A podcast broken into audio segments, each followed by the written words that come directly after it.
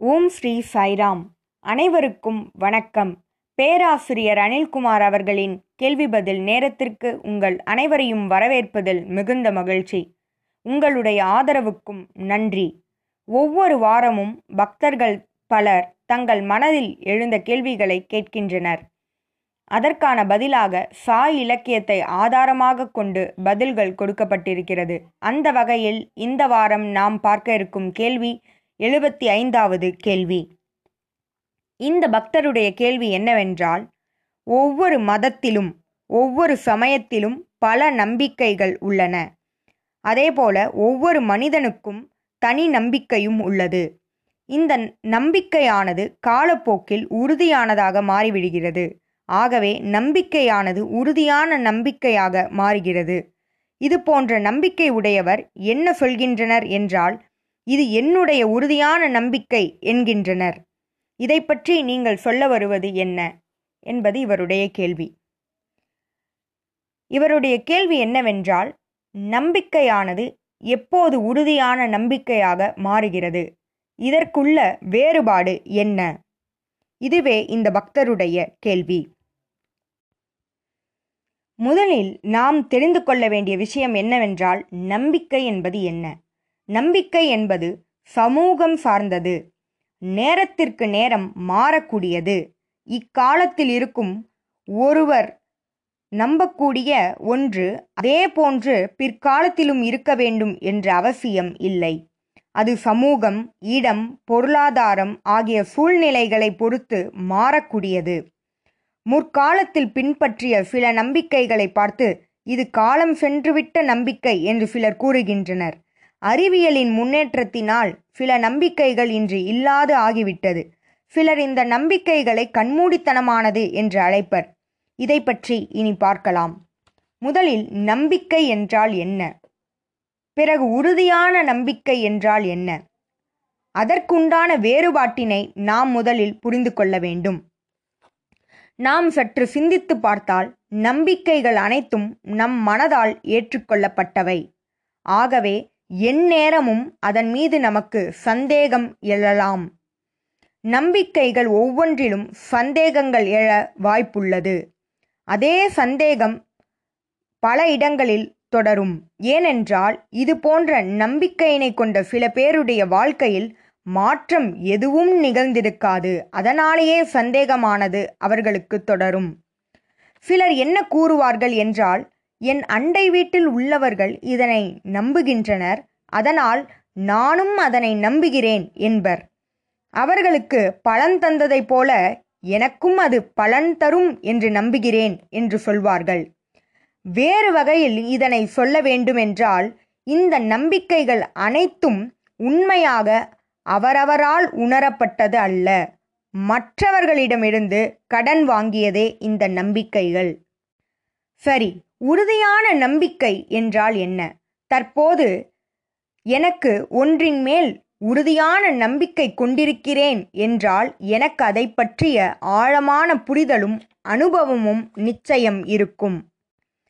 நம்பிக்கையானது எப்போது உறுதியான நம்பிக்கையாக மாறியது என்றால் எப்போது உங்களுடைய வாழ்க்கை முறையும் உங்களுடைய போக்கும் உங்களுடைய உறவுகளும் கடந்த காலத்தை ஒப்பிட்டு பார்க்கும்போது மேம்படுகிறதோ?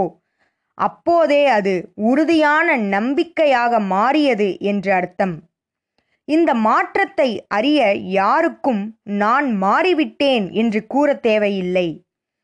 தற்போது உங்களுடைய எண்ணங்கள் மட்டுமே மாற்றம் பெற்றிருந்தால் அது வெறும் நம்பிக்கை மட்டுமே பிலீஃப் ஆனால் என் இதயத்தில் மாற்றம் ஏற்பட்டுள்ளது. அதனால் என் பார்வையிலும் வாழ்க்கையினை அணுகும் முறையிலும் மாற்றம் ஏற்பட்டிருக்கிறது என்று நீங்கள் எண்ணினால் அதுவே உறுதியான நம்பிக்கை கன்விக்ஷன் நம்பிக்கையில் எண்ணங்கள் மட்டுமே மாறும். ஆனால் உறுதியான நம்பிக்கையில் முழுமையான மாற்றம் இருக்கும். இதுவே வேறுபாடு. நம்பிக்கையானது காலத்திற்கு காலம் மாறுபடும். ஆனால் உறுதியான நம்பிக்கையினால் ஏற்பட்ட மாற்றமானது மாறாதது முழுமையடைந்தது. இந்த முழுமையான மாற்றம் என்பது இதுதான் நான் என்ற உறுதியான நம்பிக்கையினை வெளிப்படுத்துவது. ஆனால் நம்பிக்கை என்பது வெறும் வார்த்தைகளும் எண்ணங்களும் ஆகும். இதனால் மாற்றம் ஏதும் உங்களுள் நிகழாது. உறுதியான நம்பிக்கையில் முழுமையான மாற்றம் நிகழும். இதுவே இதற்குள்ள வேறுபாடு. சாய் பக்தர்களாகிய நாம் தெய்வீக அருளுரைகளை கேட்கும் பேறு பெற்றிருக்கிறோம். ஆகவே நாம் நமது இறைவனாகிய பகவான் ஸ்ரீ சத்ய சாய்பாபாவின் அருளமதத்தினை கேட்போம். அதனை நாம் நமது இதயத்திலிருந்து இதயபூர்வமாக கேட்க வேண்டும். இதயத்தில் அதனை பதிய வைக்க வேண்டுமே தவிர மனதில் அல்ல. மேலும் பகவானின் தெய்வீக அருளுரைகளை கேட்டு பின்பற்றும் போதே நம்முள் மாற்றம் நிகழ்ந்துவிடும். நாம் மாற்றத்திற்காக வேறு எங்கும் செல்ல வேண்டிய அவசியம் இல்லை. மேலும் மாற்றத்தை அடைவதற்காக மட்டும் பகவானை பின்பற்றுவோம். வேறு எதையும் சாதிக்க அல்ல. மாற்றம் என்பது சாதனை அல்ல. மாற்றம் என்பது நீங்கள் யார் என்ற சத்தியத்தினை அறிய வைப்பது. ஆகவே பகவானின் அருளுரையினை கேட்கும்போது அதை கொண்டு எதையோ சாதிக்கப் போகிறோம் என்று எண்ண வேண்டாம். பகவானின் அருளுரையினை கேட்கும்போதே மாற்றம் நிகழும். மகிழ்ச்சி கிடைக்கும். உற்சாகம் நம்மிடையே நிறைந்திருக்கும். இதனை நாம் உணர வேண்டும். ஆகவே இதயபூர்வமாக அதனை கேட்டு மகிழ வேண்டும். அவருடன் இருக்கும்போது மாற்றம் நிச்சயம் நிகழும். அவருடன் இருந்தால் என்பது அவருடைய இலக்கியத்தை படிப்பது பஜனை கேட்பது பாடுவது என அனைத்தும் தான் இவையே மாற்றத்தை கொண்டு வரவல்லது எது? என்ன மாற்றம்? இதயத்தில் ஒளியூட்டப்பட்டது போல மாற்றம் நிகழும். ஆகவே சுவாமியின் அருளுரையினை கேட்கும்போதே நமக்கு மாற்றம் நிகழ்ந்துவிடும் என்பதில் எந்தவித சந்தேகமும் இல்லை. ஆகவே நம்பிக்கை என்பது மாறக்கூடியது. உறுதியான நம்பிக்கை என்பது மாற்றத்தை ஏற்படுத்தக்கூடியது. நன்றி. அடுத்த கேள்வி என்னவென்றால் பல சமயங்களில் நாம் மிகுந்த சஞ்சலத்தோடும் கவலையுற்றும் இருப்போம். நாம் எதையோ எதிர்பார்த்திருப்போம். எப்போது எதிர்பார்ப்போம் என்றால் நாம் இதையெல்லாம் செய்திருக்கிறோம். இதிலிருந்து எனக்கு என்ன கிடைக்கும்? எப்போது கிடைக்கும்? என்ற எண்ணங்கள் நம்மிடையே தோன்றும்போது நமக்கு கவலைகள் உண்டாகும். ஆகவே ஆன்மீகம் என்ற பெயரில் நாம் செய்யும் செயல்பாடுகள் அனைத்தும் கவலையை அளிக்கிறபோது அது தேவைதானா? இதுவே இந்த பக்தருடைய கேள்வி. சத்தியத்தை உணர நாம் மேற்கொள்ளும் ஆன்மீக செயல்பாடுகளினால் நமக்கு கவலை ஏற்படும் பொழுது அதனை செய்ய வேண்டுமா? என்பது இந்த பக்தருடைய கேள்வி. முதலில் நாம் புரிந்து கொள்ள வேண்டியது சமயம் என்பது கவலை அல்ல. ஆன்மீகம் என்பது போராட்டமும் அல்ல. சமயம் அல்லது ஆன்மீகம் என்பது மனக்கலக்கத்திலிருந்தும் கவலையிலிருந்தும் வெளிக்கொணரும் ஒரு கருவி. ஆன்மீகம் எந்த வகையிலும் போராட்டத்தை அளிப்பது அல்ல. ஏன்? சத்தியத்தை உணரவே ஆன்மீகத்தில் ஈடுபடுகிறீர்கள் என்று சொன்னீர்கள். ஆனால் அந்த சத்தியமே நீங்கள். சத்தியமே கடவுள். கடவுளே சத்தியம். இதனை ஒருவர் உணர வேண்டும். சத்தியத்தை தேட தேவையில்லை. தேடுவதாலேயே நமக்கு மனக்கலக்கம் ஏற்படுகிறது. சத்தியம் உங்களிடம் ஏற்கனவே உள்ளது. ஏனென்றால் நீங்களே அந்த சத்தியம். பிறகு ஏன் நாம் போராடி அந்த சத்தியத்தை அடைய வேண்டும்? நீங்கள் அதனை உணர வேண்டும் அவ்வளவுதான். இதில் நாம் சத்தியத்தை அடைய முடியவில்லை என்றபோது நாம் கவலை அடைகிறோம் கவலை கொள்கிறோம் தோற்றுவிட்டோம் என்று எண்ணுகிறோம். அவ்வாறு போராடுவதை கைவிடுங்கள். ஏனென்றால் நீங்களே அந்த சத்தியம். இதனை உணர வேண்டும் நாம் புரிந்து கொள்ள வேண்டும். இந்த சிருஷ்டி முழுவதுமே சத்தியம் என்று பகவான் சொல்கிறார். சத்தியத்திலிருந்தே சிருஷ்டியானது உருவானது. சத்தியத்தினால் இந்த சிருஷ்டி நிலை பெற்றிருக்கிறது என்று பகவான் சொல்கிறார். மேலும் சத்தியத்தினை சென்றே மீண்டும் அனைத்தும் அடைந்துவிடும் என்று சுவாமி சொல்கிறார். அழியாது என்றும் நிலை பெற்றிருக்கக்கூடிய இந்த சத்தியமே உங்களுடைய உண்மையான தன்மையாக இருக்கும்போது ஏன் கலக்கமும் கவலையும் அடைய வேண்டும்? இவைகளுக்கான அவசியம் என்ன? சற்று சிந்தித்துப் பாருங்கள். பிறகு நமக்கு ஒரு கேள்வி தோன்றலாம். அது என்ன கேள்வி என்றால் ஏன் கவலை உண்டாக வேண்டும்? ஏன் எதனால்? இது அனைத்திற்குமான ஒரே விடை அகங்காரம் மட்டுமே. அகங்காரத்தினால் மட்டுமே நமக்கு இது அனைத்தும் நிகழ்கின்றது. ஏனென்றால் அகங்காரத்திற்கு கவலைப்பட பிடிக்கும். அது சண்டை போடும்போது திருப்தி அடையும். அகங்காரமானது மனக்கலக்கத்தால் மகிழ்ச்சி அடையும். ஆகவே இவை அனைத்தும் அகங்காரத்தின் விளையாட்டு. அகங்காரமானது சண்டை போடும் போட்டியிடும் ஒப்பிட்டு பார்க்கும் எப்போதுமே ஜெயித்தோமா தோற்றோமா என்ற நோக்கத்திலேயே எண்ணி பார்க்க வைக்கும். நீங்கள் வெற்றி பெற்றீர்களா தோற்று போனீர்களா என்ற கண்ணோட்டத்திலேயே எண்ணி பார்க்க வைக்கும்.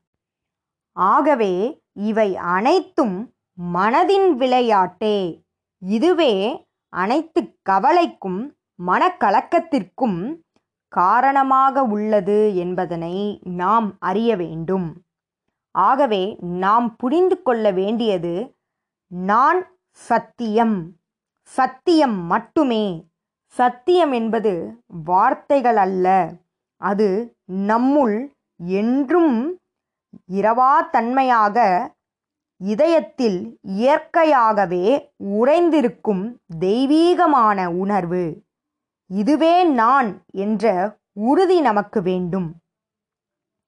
இன்னொரு பக்கம் சண்டை போடும்போது போராடும்போது உண்மையில் நமக்கு நாம் எதிரியாக உள்ளோம் என்பதனை அறிய வேண்டும். இது தேவையா என்ற கேள்வியினை நாம் கேட்டுக்கொள்ள வேண்டும். சற்று சிந்தித்து பாருங்கள்.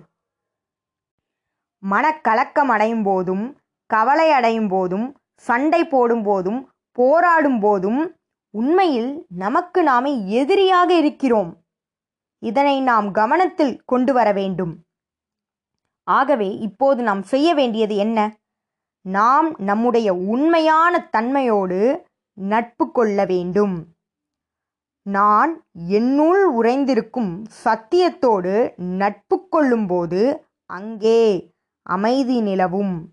அதுவே சத்தியம். அதுவே சுந்தரம். இங்கு எது சத்தியம் எது சத்தியமில்லை என்ற கேள்விக்கே இடமில்லை. எங்கும் நிறைந்திருக்கும் சத்தியத்தினை உணர வேண்டும். இதற்கு எல்லைகள் இல்லை எங்கும் சத்தியம் மட்டுமே நிறைந்திருக்கிறது. வேறுபாடுகள் வரும்போதே மனக்கலக்கமும் போராட்டமும் தோன்றுகிறது. இருமைத்தன்மையில் நாம் இருக்கிறோம். ஒருமைத்தன்மையானது நமக்கு ஆனந்தத்தை வழங்க வல்லது. நாம் தான் இந்த தெய்வ ஆத்மா என்ற ஞானத்தை அடையும்போது ஆனந்தத்தில் மூழ்குவோம். ஆத்மாவிலிருந்து நாம் வேறுபட்டவர்கள் என்று எண்ணும் போதே நாம் அதனை வெளியில் தேடுகிறோம். எப்போது? அதுவே நான் நானே அது என்பதனை உணரும்போது நாம் அதனுடைய பிரதிபலிப்பே அதனுடைய பிரதிபலிப்பே அனைத்தும் என்பதனை எப்போது உணர்கிறோமோ அப்போது இருமைத்தன்மையானது விலகி ஒருமை உணர்வானது நம்முள் தோன்றும். இந்த இருமைத்தன்மையிலிருந்து எவ்வாறு நாம் விலக வேண்டும்? நாம் செய்ய வேண்டியது நான் எனது என்ற எண்ணத்தை கைவிட வேண்டும். சீக்கிரமாக கைவிட வேண்டும். அப்போதே நாம் எத்தனை சக்தி வாய்ந்தவர்கள் என்பதனை நம்மால் அறிய இயலும். எப்போது நான் எனது என்ற அகங்காரத்திலிருந்து வெளிவருகிறோமோ அப்போதே நாம் எத்தனை சக்தி வாய்ந்தவர்கள் என்பதனை அறிவோம். வாழ்க்கையானது குறுகிய காலம் கொண்டது. ஆகவே அகங்காரத்தை உடனடியாக விட வேண்டும். ஒருவர் சில காலம் அல்லது நீண்ட காலம் வாழலாம். நான் அகங்காரமற்ற வாழ்க்கையினை வாழ்ந்திருக்கிறேனா என்ற கேள்வியினை யாராக இருந்தாலும் நமக்கு நாமே கேட்டுக்கொள்ள வேண்டும். இன்னொரு கோணத்தில் பார்த்தால் அகங்காரமே இறப்பின் பயத்தினை ஏற்படுத்துகிறது. அகங்காரத்தினை நீக்கினால் நாம் அழியாதவர் என்பதனை உணர்ந்து கொள்ளலாம். சமூகத்தில் உள்ள சண்டைகள் சச்சரவுகள் வன்முறைகள் ஆக அனைத்திற்குமே காரணம் அகங்காரம் மட்டுமே. அகங்காரமற்றவரிடம் கவலை இருக்காது மனக்கலக்கம் இருக்காது. இவை அனைத்திலிருந்தும் விடுபட்டவராக அவர் இருப்பார். அவனுக்கு கவலை என்றால் என்னவென்றே தெரியாது. மகிழ்ச்சி மட்டுமே அவரிடம் நிறைந்திருக்கும். ஆனந்தம் மட்டுமே அவரிடம் இருக்கும். எப்படி நீரும் நெருப்பும் ஒன்று சேராதோ அதுபோல அகங்காரமும் ஆனந்தமும் ஒன்று சேராது. அகங்காரம் இருக்கும் இடத்தில் ஆனந்தமானது இருப்பதில்லை. அதேபோல் ஆனந்தம் இருக்கும் இடத்தில் அகங்காரம் இருப்பதில்லை. இதை தெரிந்தும் துரதிர்ஷ்டவசமாக நாம் அகங்காரத்தினை தேர்ந்தெடுப்போம். ஆனந்த சுவையினை அறிய நாம் அகங்காரத்தை கைவிட வேண்டும். அகங்காரமற்றவராக இருக்க வேண்டும். அகங்காரம் கவலை மற்றும் சோகத்தையே தரவல்லது. ஆகவே அனைத்தும் நமது கையில்தான் உள்ளது. யாராவது நான் மகிழ்ச்சியற்றவனாக இருக்கிறேன் என்று சொல்லும்போது அவரது முகத்திற்கு நேராக நீங்கள் மகிழ்ச்சியின்மையினை தேர்ந்தெடுத்திருக்கிறீர்கள் என்று நாம் சொல்லலாம். ஆகவே அனைத்தும் நம் கையில்தான் உள்ளது. அகங்காரத்தோடு வாழ்வதும் அகங்காரமற்று இருப்பதும் யார் கையில் இருக்கிறது? நம்மிடையேதான் அது உள்ளது. அதை நாம் தேர்ந்தெடுக்கிறோம். அகங்காரமற்றவராக இருக்கும்போது மகிழ்ச்சி இருக்கும். இல்லை என்றால் மகிழ்ச்சியின்மைதான் இருக்கும். ஆகவே ஒவ்வொன்றும் நம் கையில்தான் இருக்கிறது. இவ்வுலகத்தில் மகிழ்ச்சியாக வாழ பல காரணங்கள் உள்ளன. ரகசியம் என்னவென்றால் அனைத்தையும் முழுமையாக ஏற்றுக்கொள்ள வேண்டும். அப்படியென்றால் பகவான் நமக்கு எதனை கொடுத்தாலும் அதனை மகிழ்ச்சியாகவும் ஆனந்தமாகவும் முழுமையாகவும் பிரசாதமாக ஏற்றுக்கொள்ள வேண்டும். நன்றி. இதுபோல பல கேள்விகளோடு உங்களை அடுத்த வாரம் சந்திக்கிறேன். ஜெய் சாய்ராம்.